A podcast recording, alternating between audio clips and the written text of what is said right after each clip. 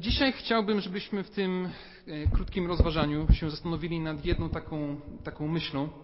Mianowicie, dlaczego głosząc Ewangelię ludzie odpowiadają na nią w dwa sposoby. Jedni ją przyjmują, drugi, drudzy ją odrzucają.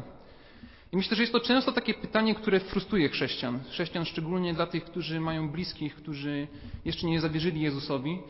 I głoszą Ewangelię, mówią ją, tłumaczą na każdy możliwy sposób i nic. Dzielimy się, czekamy czasami rok, czasami dwa, czasami pięć, a jednak dalej czasami tego nie ma.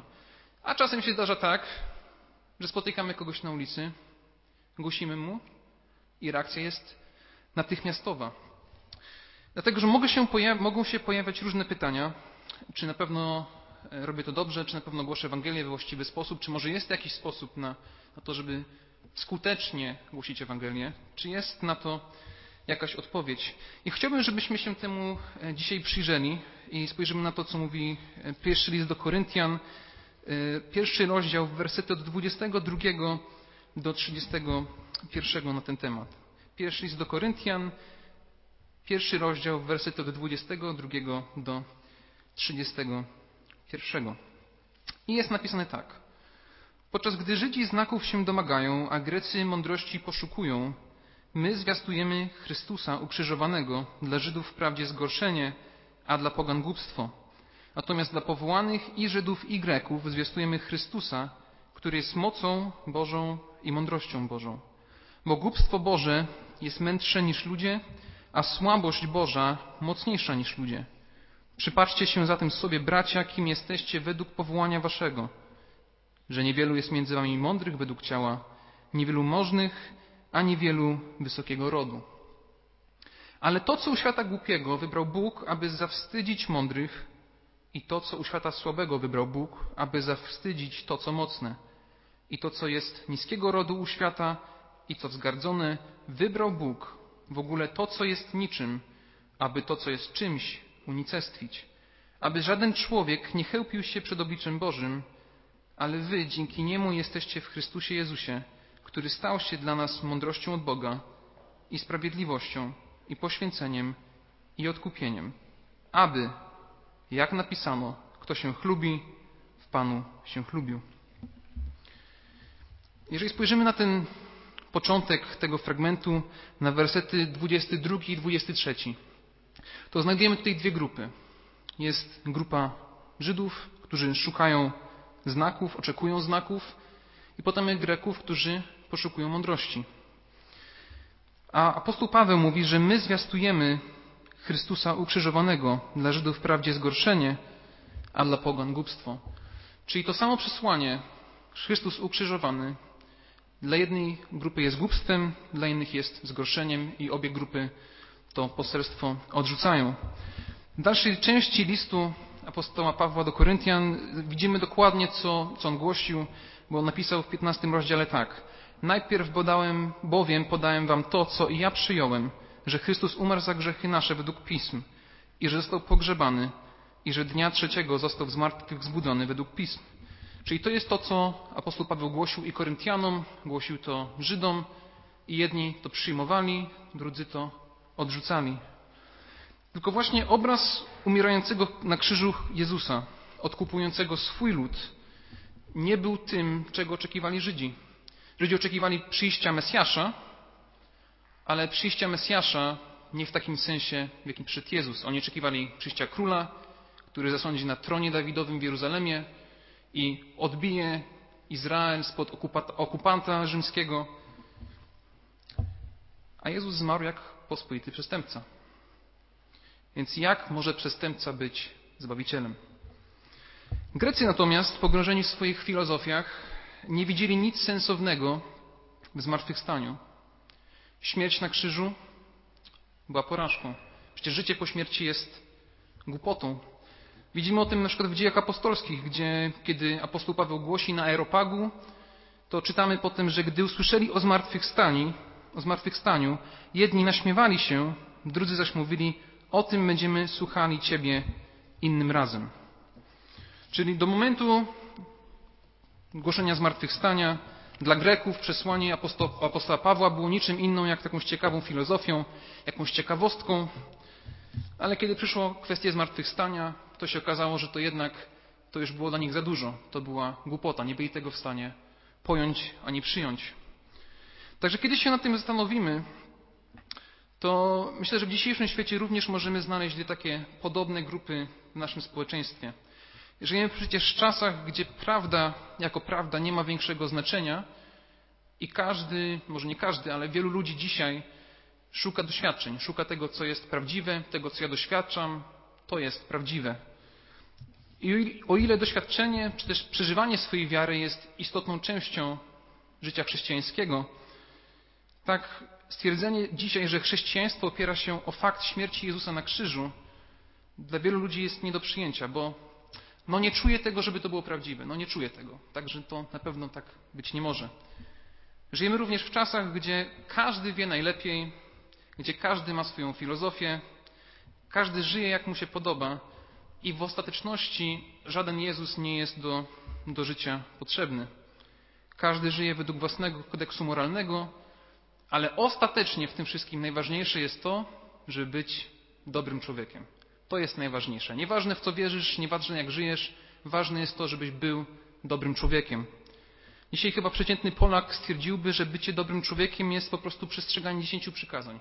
No wiadomo, każdy żyje według swoich własnych przemyśleń, ale dziesięć przykazań to jest to. Tam, tam jest właśnie ta wartość, której powinniśmy szukać. Także mamy podobne, podobne grupy, może nie do końca takie same, ale zarówno dzisiaj szukamy jakichś doniosłych myśli, szukamy jakiegoś kodeksu, według którego chcemy żyć, albo też staramy się czuć to, albo szukać jakichś znaków, jakichś doświadczeń, które potwierdzą to przesłanie. Ale zwróćcie uwagę, że w dalszej części Dziejów Apostolskich jest napisane w wersecie dwudziestym czwartym. Natomiast dla powołanych i Żydów i Greków zwiastujemy Chrystusa, który jest mocą Bożą i mądrością Bożą. W tym Dziejach Apostolskich ta sama grupa, która słyszała i odrzucała przesłanie apostoła Pawła, ta sama grupa byli ludzie w tej grupie, którzy przyjęli to przesłanie. I na czym polega różnica w odbiorze? Jaka polega różnica w przyjęciu tego samego poselstwa? Dlaczego słowo słyszane ponownie przez Żydów i ponownie przez Greków? Stoją ludzie, słuchają dokładnie tego samego. Dlaczego dla jednych jest to głupota, a dla innych jest to moc Boża i mądrość Boża? Jak to się dzieje, że ludzie z obu tych grup inaczej reagują na to, co słyszą? I właśnie w naszym fragmencie w pierwszym liście do Koryntian kluczowy jest werset dwudziesty czwarty, który chwilę temu przytoczyłem. Natomiast dla powołanych i Żydów i Greków zwiastujemy Chrystusa, który jest mocą Bożą i mądrością Bożą. Słowem kluczowym w tym wersecie są powołani, są wybrani przez Boga ludzie. Właśnie w życiu tych osób przez Boga następuje coś takiego jak odrodzenie. Możemy o tym przeczytać w liście do Tytusa w trzecim rozdziale i w wersecie piątym. Jest napisane tak. Zbawił nas nie dla uczynków sprawiedliwości, które spełniliśmy, nie po to, żeby być dobrym człowiekiem, jeżeli parafrazujemy, lecz dla miłosierdzia swego przez kąpiel odrodzenia oraz odnowienie przez Ducha Świętego. Odrodzenie to moment, w którym u powołanych przez Boga ludzi następuje pewna przemiana. Inaczej zaczyna postrzegać Ewangelię, inaczej zaczyna, jest, zaczyna być postrzegany Jezus. Nagle to, co było uważane za głupotę, za jakiś bezsens, albo może po prostu jakąś ciekawostkę, staje się najważniejszym i najcenniejszym przesłaniem, jakim może, jakie kiedykolwiek usłyszeliśmy w naszym życiu. Można w swoim życiu wiele razy słyszeć Ewangelię, można słuchać najlepszych kaznodziejów, ale jeżeli uprzednio Duch Święty nie zmiększy serca i nie przygotuje nas na przyjęcie tego zwiastowanego słowa, to to słowo będzie trafiało nasze skamieniałe serca, na serce skaliste. I Marcin Luther opisał to w bardzo ciekawy sposób. Powiedział tak. Człowiek jest jak słup soli, jak żona Lota, jak kłoda drewna albo głaz. Tak jak martwa rzeźba, która nie używa swoich oczu, ust, zmysłów, ani serca do czasu, aż będzie oświecona, nawrócona i odrodzona przez Ducha Świętego. Bo jedną rzeczą jest przyjęcie Ewangelii i jej zawierzenie, a czymś zupełnie innym może być intelektualne przyjęcie tego, co słuchamy. Można zrozumieć dobrze Ewangelię, można rozumieć dobrze łaskę, ale można nie zawierzyć, bo nasze serce nie jest na to gotowe. Bardzo ciekawego wywiadu dla strony Belief kropka net udzielił Bono Vox z zespołu U dwa. Nie wiem, czy kojarzycie ten zespół, ale on jest dosyć taki sławny. I Bono powiedział tak. Najpotężniejszą ideą, jaką pojawiła się na świecie w ostatnich kilku tysiącach lat, idea łaski jest powodem, dla którego chciałbym zostać chrześcijaninem. Chciałbym zostać chrześcijaninem. Natomiast powiedziałem Edge'owi, czy też gitarzyście naszego zespołu, że raczej czuję się bardziej jak fan, a nie jako członek zespołu, bo nie mogę na nią zasłużyć, ale chciałbym zostać chrześcijaninem z powodu łaski, która jest potężną ideą. Łaska jest potężną ideą, kiedy się zastanowimy na tym, że na nic nie zasługujemy, a Bóg nas ratuje, posyła swojego Syna Jezusa Chrystusa, żeby umarł za nas, na, za nasze grzechy na krzyżu. I my to przyjmujemy przez wiarę. To jest ogromny, ogromny Boży dar. Także istnieje możliwość intelektualnej fascynacji Jezusem, intelektualnej fascynacji łaską. Można by powiedzieć, Bono, masz całkowitą rację. O to w tym chodzi. Łaskę, na łaskę nie możemy zasłużyć. To w zasadzie czego nie rozumiesz? Dlaczego tego nie chcesz przyjąć?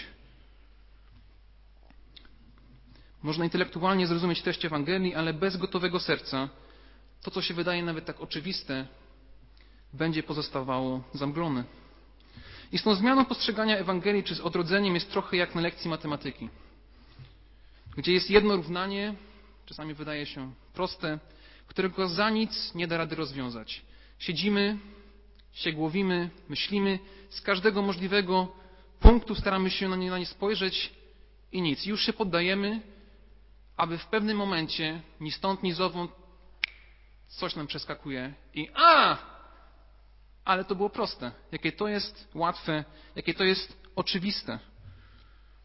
Coś po prostu przeskakuje i uzyskujemy właściwą perspektywę naszego problemu. Jest to coś, czego sam w swoim życiu doświadczyłem. Wielokrotnie słyszałem głoszone Ewangelię. Moi rodzice dzielili się Ewangelią ze mną niejednokrotnie. Natomiast jednego dnia po prostu czytałem Pismo Święte. Coś przeskoczyło, coś się zmieniło. I ta sama treść, którą słyszałem wielokrotnie, nagle do mnie przemówiła. Zrozumiałem wartość śmierci Chrystusa na krzyżu i ogrom Jego łaski. Czy tak jest zawsze? Czy chodzi o to, żeby może słowo sforsowało albo siłą przekonało kogoś do tego, żeby, żeby się nawrócił? No nie, no czasami wystarczy jeden raz usłyszeć Ewangelię, żeby na nią odpowiedzieć pozytywnie. Miałem w zeszłym roku bardzo ciekawą rozmowę z pewnym chłopakiem. Napisał es em es a do mnie, że chciałby się spotkać, przyszedł na nabożeństwo i potem po nabożeństwie przez chwilę gdzieś tam rozmawialiśmy. I jak zapytałem go, jakby opisał swoje nawrócenie, to powiedział tak, parafrazując. Zacząłem czytać Pismo Święte i oczywiste stało się dla mnie to, że jestem grzesznikiem. To, to jest oczywiste. I oczywiste stało się to, że potrzebuję Jezusa jako swojego Zbawiciela. To jest po prostu oczywiste. Pismo Święte mnie do tego przekonało. Raz czytałem Biblię, zacząłem czytać i wszystko stało się jasne. Nikt nie musiał ogłosić, nikt nie powtarzał. Zaczął czytać i nagle wszystko stało się jasne. Do przyjęcia Ewangelii, do uwierzenia Ewangelii nie ma jakiejś zasady, którą moglibyśmy powielać. Dzisiaj niektórzy starają się szukać jakichś systemów, jakichś sposobów, ale tego, co działa. Ale w perspektywie biblijnej jest to po prostu kwestia tego, czy serce jest gotowe na przyjęcie zwiastowanego Bożego Słowa albo czytanego Bożego Słowa. I żeby nie było zaraz, że ja tu coś wymyślam, że ja tutaj coś dodaję, to zwróćcie uwagę, jak to jest przedstawione w przypowieści o siewcy. To samo ziarno, które w tej przypowieści jest Słowem Bożym, trafia na cztery różne gleby, ale tylko jedna z tych czterech wydaje owoc. Otwórzcie proszę Ewangelię Łukasza, ósmy rozdział, wersety od piątego do piętnastego. Ósmy rozdział Ewangelii Łukasza, wersety od piątego do piętnastego. Jest napisane tak. Wyszedł siewca, aby siać, albo rozsiewać ziarno swoje. A gdy siał, jedno padło na drogę i zostało zdeptane, a ptaki niebieskie zjadły je, a drugie padło na opokę, a gdy wzeszło, uschło, bo nie miało wilgoci. A inne padło między ciernie, a ciernie razem z nimi wzrosły i zadusiły je, a jeszcze inne padło na ziemię dobrą i gdy wzrosło, wydało plon stokrotny. To mówiąc wołał, kto ma uszy do słuchania, niechaj słucha. I potem wyjaśnienie tego, tej przypowieści jest takie. A podobieństwo to znaczy, ziarnem jest Słowo Boże, a tymi na drodze są ci, którzy wysłuchali. Potem przychodzi diabeł i wybiera słowo ich serca, aby nie uwierzyli i nie zostali zbawieni. A tymi na opoce są ci, czy też na gruncie skalistym są ci, którzy, gdy słyszą, z radością przyjmują słowo, ale korzenie nie mają do czasu, wierzą, a w chwili pokusy odstępują. A to, które padło między ciernie, oznacza tych, którzy usłyszeli, ale idąc drogą wśród trosk, bogactw i rozkoszy, ulegają przyduszeniu i nie dochodzą do dojrzałości. A to, które padło na dobrą ziemię, oznacza tych, którzy szczerym i dobrym sercem, usłyszawszy słowo, zachowują je i wytrwałości wydają owoc. Ziarno trafia na cztery grunty, na drogę, grunt skalisty, grunt z cierniami, a w końcu na dobrą ziemię, która jest opisana. Ci, którzy szczerym i dobrym sercem, usłyszawszy słowo, zachowują je i wytrwałości wydają owoc. To są właśnie ci, którzy są gotowi na przyjęcie Ewangelii. Oni odpowiadają wiarą na to, co słyszą i to powoduje w ich życiu wyraźne przemiany. Natomiast zwróćcie też uwagę na to, że ziarno nie jest rzucane tylko na dobrą glebę. Siewca rzucał ziarno i padało ono w różne miejsca. Padało na, na drogę, na glebę kamienistą, na ciernie, ale rzucało również było tam właśnie, gdzie nie było wydawane. Optymalnie byłoby tak, żeby tylko na dobrą glebę trafiało, bo jeżeli jest dobra gleba, to tylko owoc będzie wydawany. Ale jest rzucane wszędzie. Każdy słyszy, ale każdy inaczej na to odpowiada. I myślę, że to doskonale odpowiada na pewne wątpliwości, jakie w związku z powołaniem, czy też z kwestią wybrania mają różni chrześcijanie. Bo pojawiają się takie pytania jak, jeśli Bóg powołuje, czy to znaczy, że my nic nie mamy robić? Albo jeśli Bóg powołuje, to skąd mogę wiedzieć, komu głosić, a komu nie? Myślę, że ta przypowiedź doskonale pokazuje, że to nie do Kościoła, to nie do chrześcijan należy zastanawianie się nad tym, czy dana osoba jest tą, która ma przyjąć Ewangelię. To też nie oznacza, że nic nie mamy robić. Mamy iść i siać.